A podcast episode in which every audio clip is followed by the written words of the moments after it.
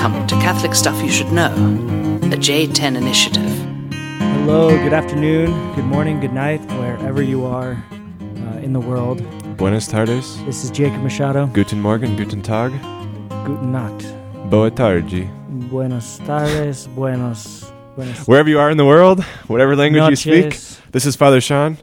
Jacob Machado, I already said that. We're here recording in the midst of Lent. Advent. Dang it. We should restart this. I feel like I want to restart this one now. We're going to restart this. Oh, no. Oh, my goodness. Wait, are we? No. We make mistakes and we keep them in. Well, Advent is kind of like a mini Lent, isn't it? Advent and Lent. Well, Advent used to be a normal size similar to Lent. It used to be a full 40 days, correct? I don't know. I believe it was. I was reading something in the Catholic Encyclopedia about Advent, and I believe it started much longer, and I think it was in the 4th century. Don't cite me on that one. We didn't celebrate Advent until we had solidified the date of Christmas, which was up in to the question, because the question was when was Jesus actually born? Was he born on Christmas Day, or was he born maybe on the 26th? Yeah, there's different thoughts about that. But there is a long tradition of the penitential period awaiting the coming of Christ, which we call Advent, which is now 4 weeks. Unless Christmas falls on a Monday, then it's 4 weeks and three. Wait, how does that work? Is it anyways, 3 weeks in one day, 4 weeks in one day? This year it's 28 days perfectly. It's 4 Sundays of Advent. That is true. Sorry, I'm totally derailing your podcast right now. No, we're just jumping right in. I've already made the mistakes. We had Thanksgiving break last week from seminary. You are running the parish on your own right now, correct? Yeah, both the pastor and the other parochial vicar are gone. And so parochial vicar, vicarious, I live vicariously through my pastor, or more so, I have the authority of the pastor when the pastor is gone. So you have every excuse to not be prepared. I should be prepared, but am not. I had 4 hours of class today, and then we had scholar rehearsal because we were singing Christmas concerts at the end of the week.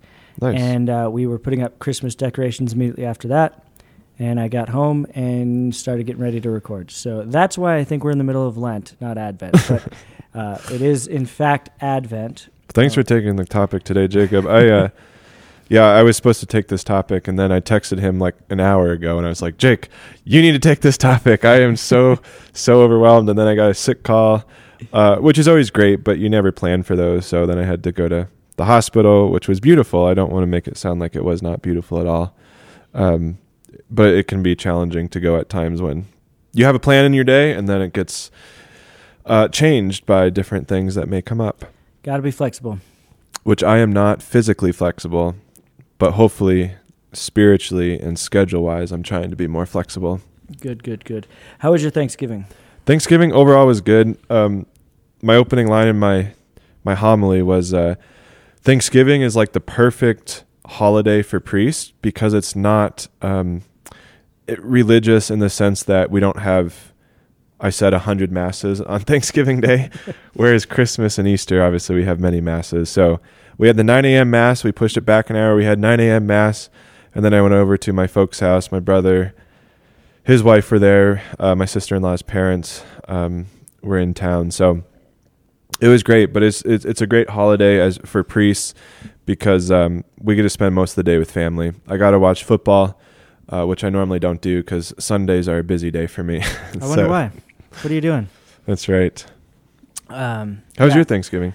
Thanksgiving was good overall. The week I was sick. I got sick at the end of the week or in the weekend, and I thought I was fine, just like a little cold, and then it got me pretty good the day before Thanksgiving. No. So that's 2 of the last 3 Thanksgivings I've been sick on. So I'm really starting to like Thanksgiving a lot. Right. But I felt I was able to sleep it off and got in with my parents and sister and brother-in-law for Thanksgiving dinner. And then we played some games, watched a movie that night, and helped my dad with some projects the next day. So it was pretty good. Nice. That's about what I did too. Played some games. I helped my dad cut a tree down because Well, there was a branch in the tree that he did not want to climb the tree. He's afraid of heights. And anyways. Is he as tall as you? He is 6'3". Does he live in perpetual fear? And I am 6'5". That tall. If he's afraid of heights and that high all the time. It's so funny. I've hiked a couple 14ers with him now. I hiked Grays and Torreys with him, or just Grays actually, which is to me a walk in the park. No, we did both of them, but Grays is just a walk in the park, and we, in my opinion, sorry if you found Grays to be challenging, but we get up to the summit, and he sits down. We sit down to eat a bite, you know, or pack a lunch and whatnot, and he's sitting down, but he's just so afraid he's going to fall off the mountain that he's like laying down. I'm like, Dad, you're not going to fall off the mountain. Don't worry. You never know. Yeah, Grays isn't super steep, if I remember. No, and it's a pretty big summit, I think is my point. It's not like it's pretty rounded, so there's no cliffs on it. Yeah. But it's still startling. Yeah, you look down, it's a long way down. And by that point, you're probably hallucinating because you're at high altitude and you're not thinking straight. Yes. So altitude sickness is real. We have snow today. We had snow about a week or a little over a week ago. Everybody who was from out of town at seminary left and went home when it was snowy, and then it immediately got beautiful. We had like 55 degree days, sunny. I went for walks and runs and went golfing with David Hall, and then everybody gets back and it snows the first night back, and we're back in class with snow on the ground. So everybody from Phoenix thinks that winter is perpetual, but we here in Denver know comes and goes. Well, this is going to be controversial, but I think the Californians need to move back to California and the Arizonans need to move back to Arizona. Colorado is terrible. Don't move here. Oh, yeah. Sorry. Colorado, we have had nothing but snow since March. I think we get one week of non-snow in Colorado. Believe it. No, I was golfing with David Hall. Do you remember the Monday Night Football songs back in like the late 90s, early 2000s? Are you ready for some football? Yeah, so you mentioned football. I was heading out to the golf course, and I saw my little like felt cowboy cap and decided I was just going to golf in that because it was fun. And I'm also in the middle of No Shave November / No Shave fall semester. And so I've got this pretty thick beard, and I put on the cowboy hat. And David Hall, at one point in the round, just starts laughing and pulls out his phone to film me while I'm taking a putt on the like 12th green or something.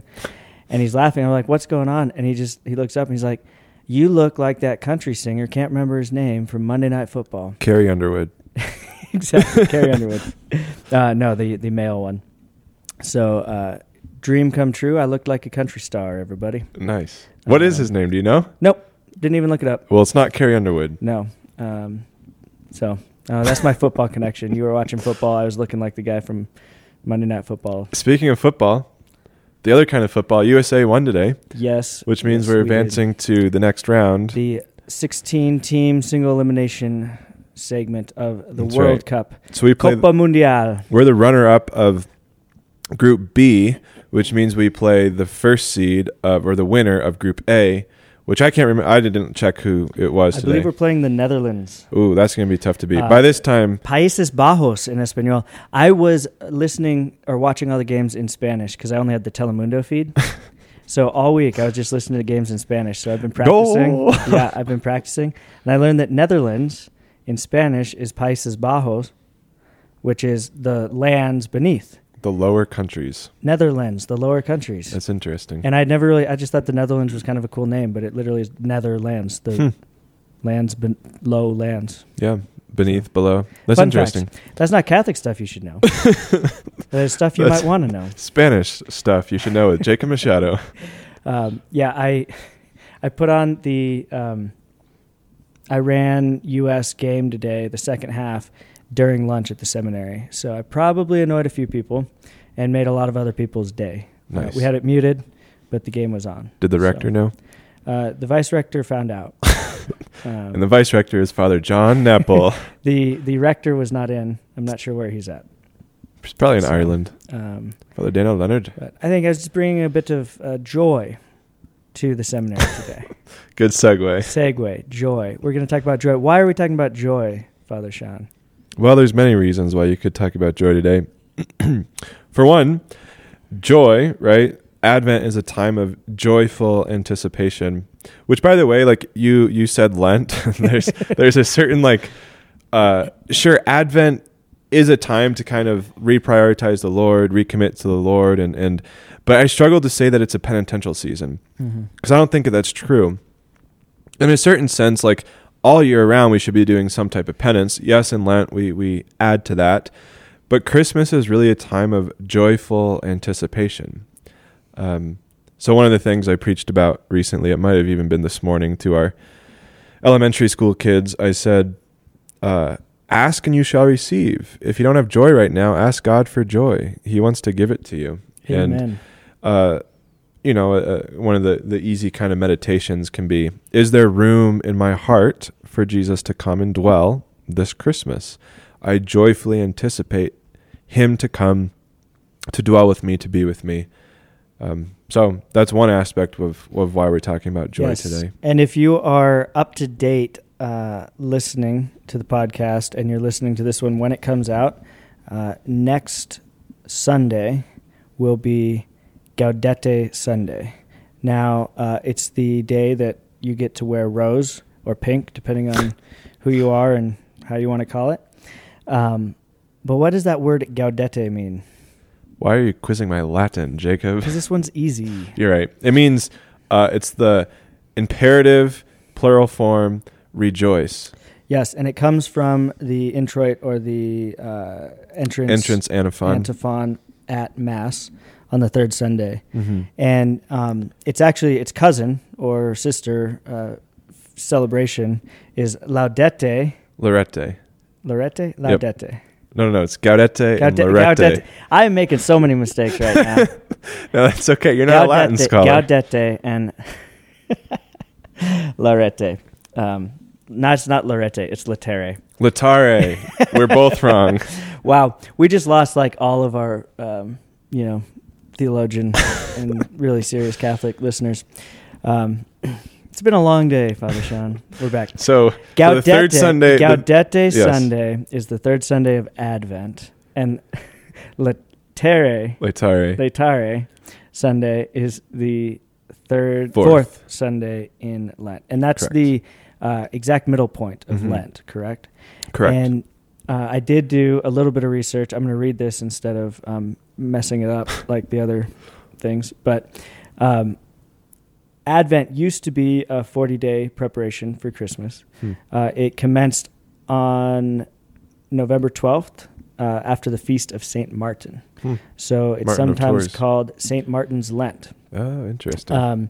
It was only known within the 5th century because as an Advent fast, because the first time we have, as I said earlier, the Christmas on the 25th is the 4th century. So the strict 40 days leading up to the kind of strict celebration of Christmas was in the 4th, 5th century. Now, this was practiced probably earlier. I don't know the details on that. It was then later shortened into the 4 weeks of Advent in the 800s. The first allusion to it we have is actually in a letter of St. Nicholas I, 858, 867. So Advent then becomes a little bit shorter.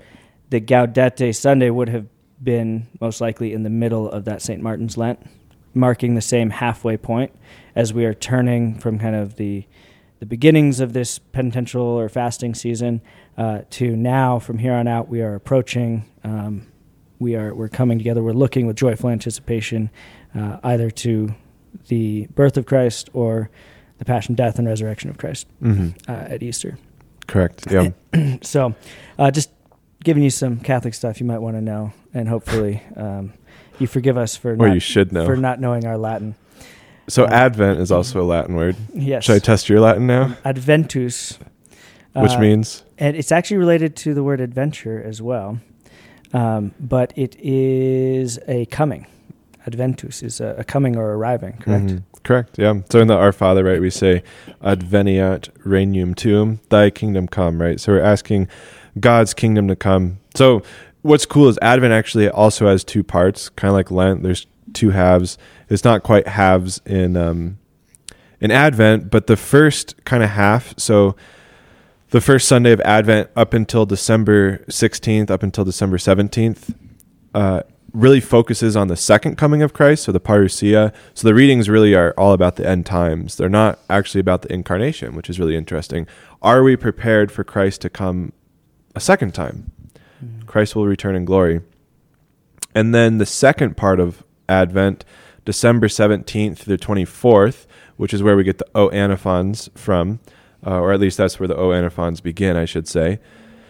Which we should probably do a podcast on the O Antiphons sometimes. What are the O Antiphons? My mom, she... Wait, hold on. You can tell the story in a minute. So that part is an intentional focus on the first coming of Christ as we approach the Incarnation. So the Incarnation, the first coming of Christ. Those are the two parts of Advent. Yep.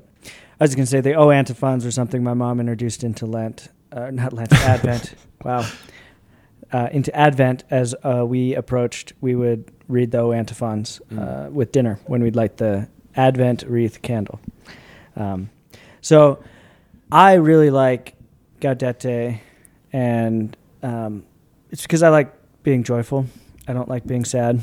And sometimes we get sad, but joy is more, there's an experience of joy and then there's a state of life of joy. Mm. And I think the joy that is the fruit of the Holy Spirit, the joy we see in the saints, the joy that I think and would claim is contagious when seen in a person, is that type of joy. It's more of a state of being than a passing kind of emotion or experience. Whereas I think we've all had joyful experiences or seen people, having a joyful experience. But if they're not necessarily a joyful person, I can say, wow, he's really enjoying playing hockey, or he's really enjoying the cake they made him for his birthday. That might be a moment of joy that I see in another that I might be attracted to or want to experience something like it. But I think that's a little different than saying, wow, he's a joyful person. Mm. And I think that's where just experientially the saints are so profound. They speak with joy. And so if we are, now this is true, this is Lent Easter, if we're an Easter people, we're joyful in the resurrection, that should shine forth. And St. Paul, I think interestingly, talks in Romans 5, he says, rejoice in hope of the glory of God. Rejoice in sufferings, knowing that sufferings produce endurance, endurance produces character, character produces hope. And hope does not put us to shame, or hope does not disappoint. Mm-hmm. So this is it's God's love poured into our hearts through the Holy Spirit is how Paul ends that. That God's love in our heart produces hope. Hope produces endurance. Suffering produces endurance. Endurance produces character. Character produces hope. And then we rejoice in this hope. Mm. And so I think there's a really strong connection between hope and joy. Mm. And so it's very fitting that in Advent, we are hoping for the coming of Christ, remembering his first coming, but then also hoping for the second coming, the fullness of salvation, the end time, the New Jerusalem. And in that hope, we're actually able to persevere. Mm. And in that perseverance, we know that we're participating and moving towards Christ's salvation. And that gives you joy. And that's the joy that's the fruit of the Holy Spirit. As opposed to joy, do you remember the philosophical definition of joy? I do not. It's okay. I actually wrote this one down, so I don't either. Yes. But joy, kind of philosophically, is the happiness, kind of the supreme happiness, wherein man, on the level of his higher faculties, so his intellect and his will, find his peace and satisfaction in the possession of a known and loved good. So when man knows and loves a good, using his intellect and his will, so it's properly ordered, and then he's able to possess that good, he rests in it with joy. But then there's something of this Holy Spirit coming in that brings this whole new level of the joy of possessing the triune God, resting in God. Right. And this joy becomes so experiential that we look at the saints, and even in the midst of their suffering or their darkness, they're joyful. Mm. And so I look at like a Mother Teresa, who everybody saw, and like she's out and she's smiling and she's joyful, but she's also suffering internally. I look at Saint Francis. You know, he's kind of the saint of joy, but he experienced much suffering, but he found his suffering in his joy. Yeah, no, that's great. That's a really helpful connection for me to hear hope and joy go so closely together. I think you're spot on. I just have never made that connection before, because it's not just, I mean, Lent is also a season of hope in the sense like we hope for Christ's resurrection. We hope for Christ. But in Advent, it's even more of a hopeful season of we hope for God to come and dwell with us and be intimately connected to us. And of course, there's that joyful anticipation for that. So I love that connection. Maybe another comment too is, your definition of happiness according to philosophy, everything we do in life is because we think this will make me happy. Everything. Exactly. Even atheists, even secular people, it's for the sake of, I think this will make me happy, therefore I do this. Whether it's more money, more pleasure, more power, more glory, more whatever, more toys, right? It's because I think this will make me happy, therefore I make these decisions. However, as you mentioned, Jacob, happiness and joy, though they go together, they're different. Mm-hmm. The world strives for happiness, but often, as we know, happiness can come and go. But the Christian joy that you're talking about can stay with us forever, especially in the midst of sufferings and challenges. That's where we pray for joy. And of course, the examples that come to mind are these stories that we read about of these terrible things of sufferings of people maybe in Auschwitz or concentration camps or labor camps in the USSR and different places. Viktor Frankl's Man's Search for Meaning or yes. Man's Search for Meaning, how he finds meaning in the worst possible circumstances. And sure, he's not Catholic. I believe he's Jewish, right? But he finds happiness and even joy in the midst of the most terrible circumstances. And so, maybe just to take it a little bit deeper here, if there's things in your life that are causing you stress, that are causing you anxiety, that maybe even are bringing you a certain sadness, that are causing you to be unhappy, Christ can still come and you can still be joyful in those moments. Rejoice in your sufferings, as St. Paul says. Endure in your sufferings so that God will bring you a deeper sense of joy. Yeah. Pope Paul VI in 1975 wrote an apostolic exhortation, Gaudete in Domino, which is joy in the Lord or rejoice in the Lord. And he made the exact point. He starts with what he calls the need for joy in all people's hearts, that all men, all women are searching for joy. That moves us, our desire to find the good, know the good, possess the good, and rest in the good. And he even says, before the time of Christ, we are able to know of God in certain ways. We can know God without revelation. We can know God through his creation. There's ways to know God exists and that he's good. But we don't know the triune God. We don't know the fullness. We don't know the persons of the Trinity and until Jesus comes incarnate. And then we get the Holy Spirit comes to us as a gift through baptism. And then we have the joy of the Spirit within us. Mm. So there's a categorical difference between before Christ and after Christ when it comes to joy. But Pope Paul VI says, every man, every poet, every artist, every lover, every person who loves their family or their country, who seeks truth and goodness, experiences part of this joy. But he makes a really powerful and profound point that whenever we have these experiences in this life, this joy, even when we experience it at the highest of the joys that we experience in life, it's passing. There's a time that it's there and then it's not. And it's because of the things you named, because of war, because of loss, because of death, because of hunger, and we just look around. I think every single one of us struggles and wrestles, and it's a good interior wrestling to know that, like, there's injustice in the world. There's people who are don't even have basic means. Mm-hmm. And Pope Paul VI mentions we need to work, on a first level to assure those means for all people, right? There's kind of a human baseline that we need. But he never lets us stop there and always points to the joy of the indwelling of the Holy Spirit and the joy of the life in Christ. And he talks about seeing this joy in God, even in the Old Testament. And he talks about Abraham. Abraham has joy in the promise.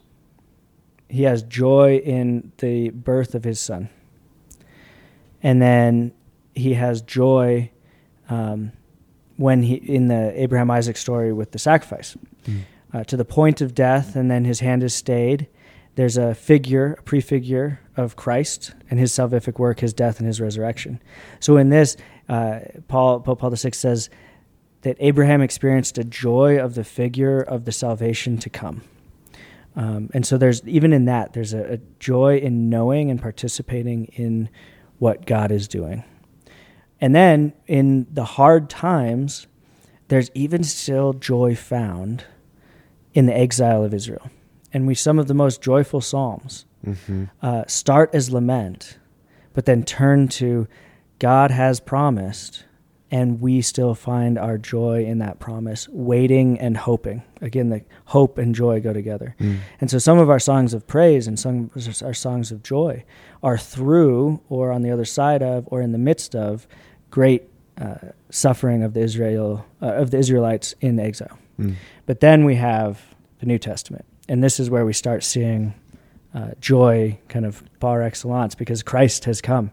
And we see it from the very first chapters of the gospel, and we pray it with what we call the joyful mysteries, right? And the joyful mysteries are the Annunciation, the Visitation, the Nativity of our Lord, the presentation of Jesus in the temple, and the finding of Jesus in the temple. Those two can be confusing sometimes at the end. But the Annunciation, the angel comes to Mary and greets her, full of grace, tells her of the joy of the Savior to come. And then what does Mary do? She goes to visit Elizabeth, who she knows is also with child, whose son is John the Baptist. And what happens when Mary approaches? He leaps in the womb. Leaps with joy. John the Baptist sees Christ coming in the womb and leaps with joy. And then Mary in her Magnificat says, rejoice. I rejoice in, do you remember, I rejoice in the Lord... I'm blanking this one. When we could say it all the way through, and then I know exactly where you are. My spirit rejoices in God, my Savior. There it is. Yeah. After her soul magnifies the Lord. So there's this experience, great experience of joy and rejoicing. Then we've got the Nativity, which is the birth of Jesus at Christmas, and we hear the proclamation of the angels to the shepherds: "Rejoice, rejoice, for the Savior has been born." And then we have the presentation in the temple, and we see the joy of Simeon, who's waited the prophecy, who has suffered, who's been told that he will see the fulfillment, and he's rejoicing now in the possession of the promise that he was made, or that was made to him. And then the finding of Jesus in the temple is the joy of Mary and Joseph finding Jesus after thinking he had been lost, but the joy of finding him, as well as tied in with this proclamation of Jesus being in his Father's house, and kind of a proclamation of the word beginning. And I think, so we see kind of pre-Christian, Old Testament, through Israel, there's whisperings of joy, and there's promise, and there's hope, but then the fulfillment of it. And that's what we enter into as Christian people. So I'm going to throw it over to you. That's the information I had. That was a lot. Spit out. That was very good. But I did not think you were going to go into the mysteries of the Rosary, but that was beautiful. I think you're right. They're called the joyful mysteries of the Rosary for a reason. Joy is so important. We're in a preaching series right now in the Archdiocese of Denver. The Archbishop, last Advent as well as this Advent, has asked that all priests preach a preaching series. And what I love about it is the way that we've presented it is the Archdiocese is going to go on retreat this Advent. And anyways, the preaching series right now has all to do with this Eucharistic revival that we're currently in, and the Eucharist as a sacrament of charity. So then the question becomes, what is charity? Anyways, next weekend, actually Gaudete Sunday, so when this comes out, the topic is, what are the fruits of charity? Peace and joy being two of those fruits. When we love... and charity specifically is a friendship that I have with God. If I love God above all things, if I'm his friend, I no longer call you slaves, I call you friends. When we're friends with God, there's a joy that results from it. There's a peace that comes from it. And to piggyback off of what you were saying earlier and what we kind of mentioned already, Jake, is circumstances don't dictate our happiness. And oftentimes we think they do. The grass is always greener on the other side, right? If this happens, if I had this cool gadget, if I had that nice car, then I would be happy. I would even say it's not, because sometimes we can tie into like kind of a consumeristic mentality of this. And that's true. Like if I'm putting my trust and joy coming from consuming this or having this, it's not going to satisfy. It's not. But I think a trap many of us fall into, even if that's not really on our horizon, is if I could do more for the church, if I could, if my homily would reach more people, if I could convert more people at my workplace, I don't know what it is.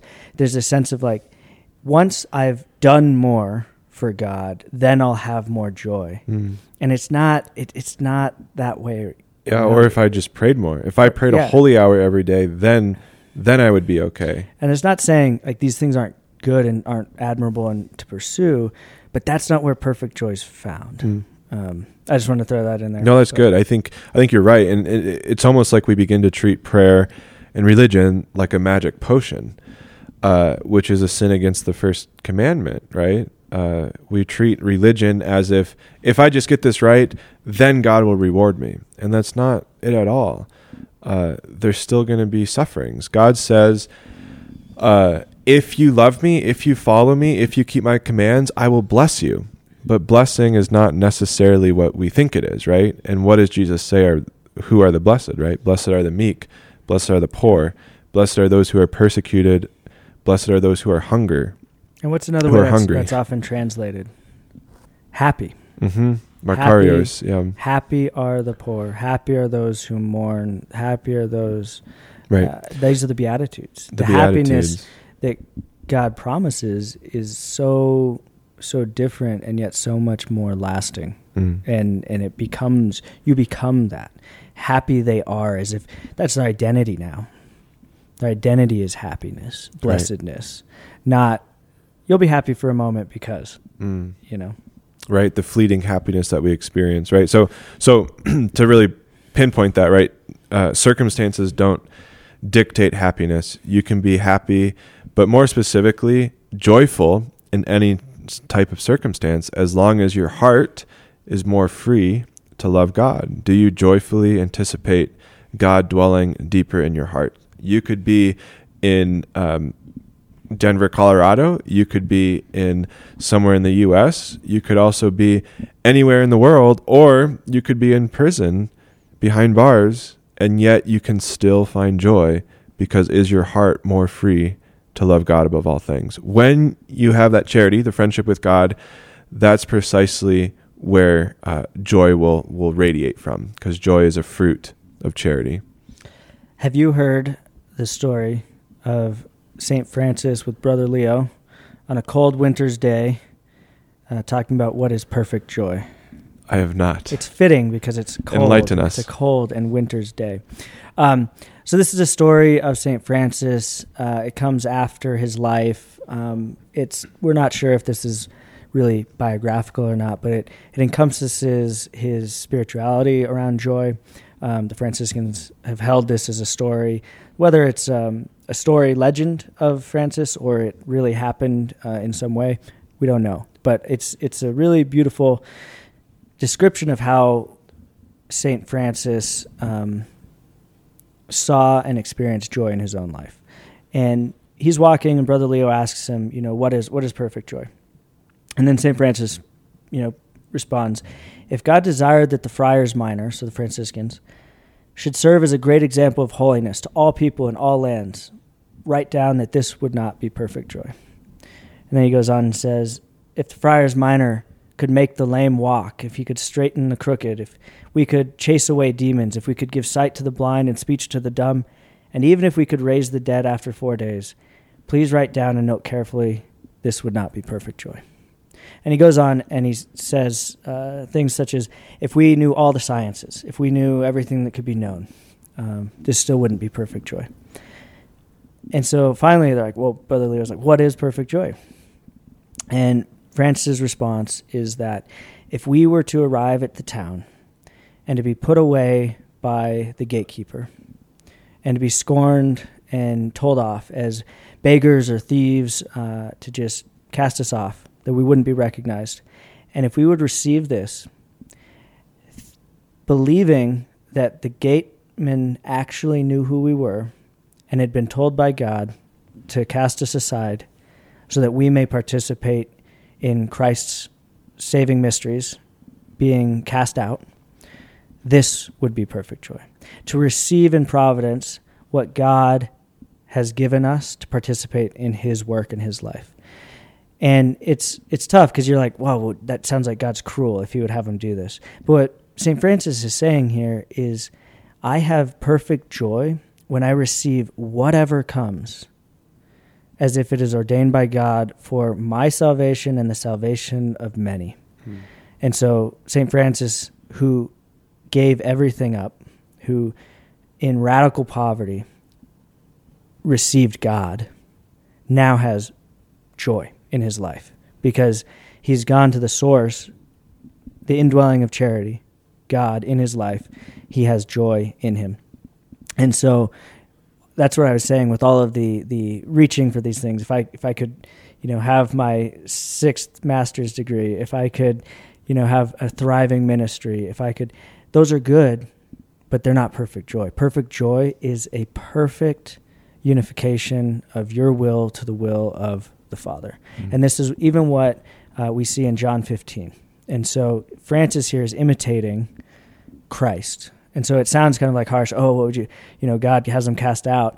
Well, Jesus is the one who was cast out. He is the cornerstone that was cast out that became, or the stone that was cast out that became the cornerstone. Mm-hmm.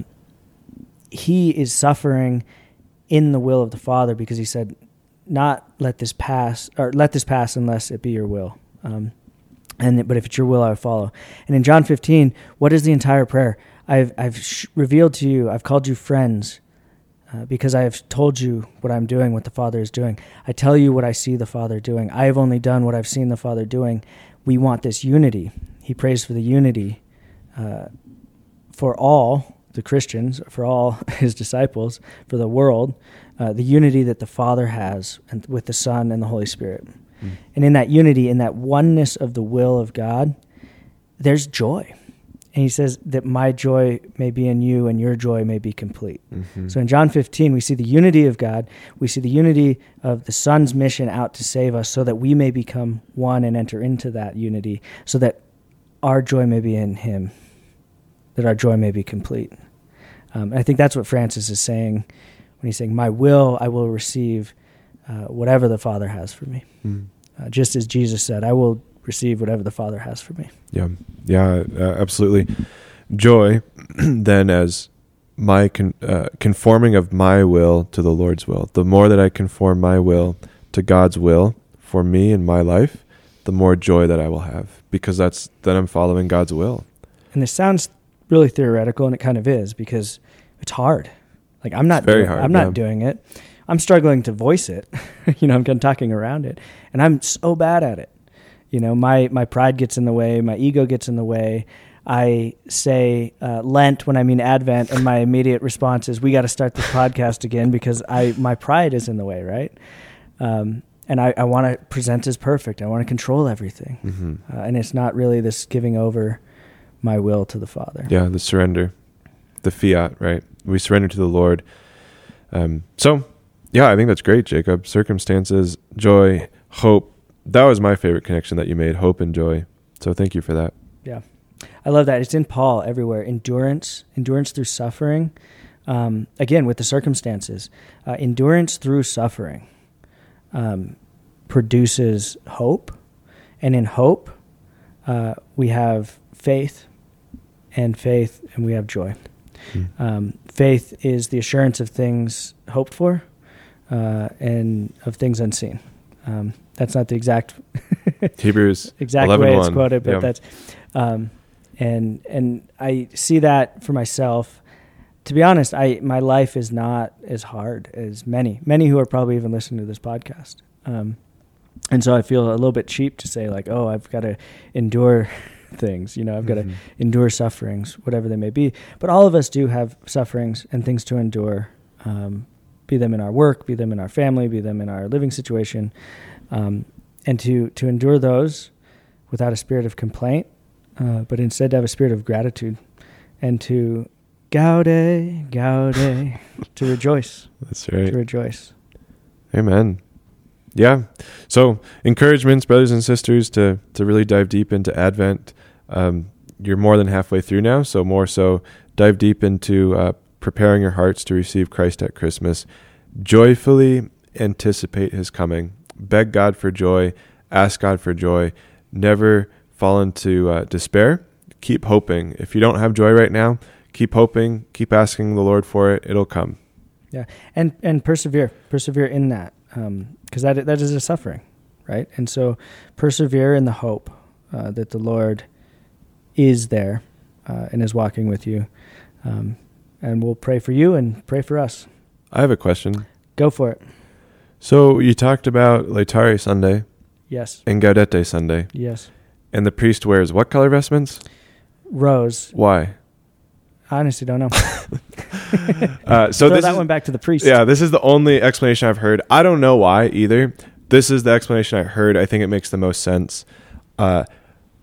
Because rose or pink is the blend between purple and white. Mm. So Gaudete, purple being the season of Advent, it glimpses to the white, which is what we wear, of course, at Easter, and at Christmas, white being pure, white being joyful, white being, I don't know, festive. That's the word I'm looking for, festive. Pink or rose, the blend between purple and white, gives us that glimpse of what's to come, but we're not there yet. I like that. I don't know. I haven't heard it. That's the first I've heard, so I'm going to go with that until proven otherwise. The other time that I've seen rose vestments worn, because they're only worn 2 days of the year. Yep. So a lot of parishes don't have a rose vestment because of that. It's technically not a liturgical color. It's the mix between two of the liturgical colors. The only other place I've been to where rose was worn, I think you were there too. Do you remember this? Lima, Saint Rose of Lima, the chapel in her childhood home. And because she is the Rose of Lima, you can wear the rose-colored vestments whenever you celebrate Mass in that chapel. That's right. So we have a picture of Father Geronimo and Father Jason wearing that. I don't know how we got that because Father Geronimo is the one who took all the photos. That's a good point. He must have given his phone to somebody. That guy loves taking photos.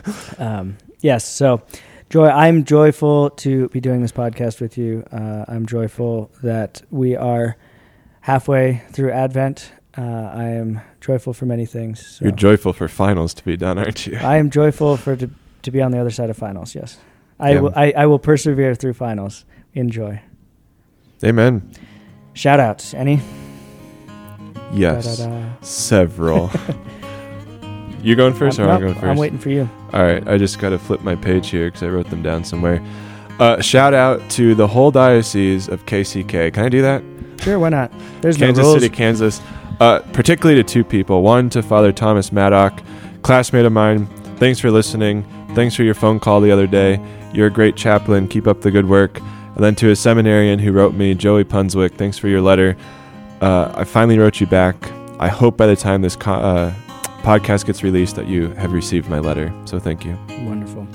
I want to shout out every music director at every parish who actually plays O Come, O Come Emmanuel at their parish.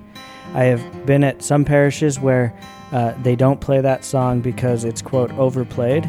And I'm like, yeah, we get to sing it for 4 weeks a year. Let's sing it because it's the best song. It's the absolute best song, and I love it. So shout out to every music director or minister who actually plays O Come, O Come Emmanuel during Advent.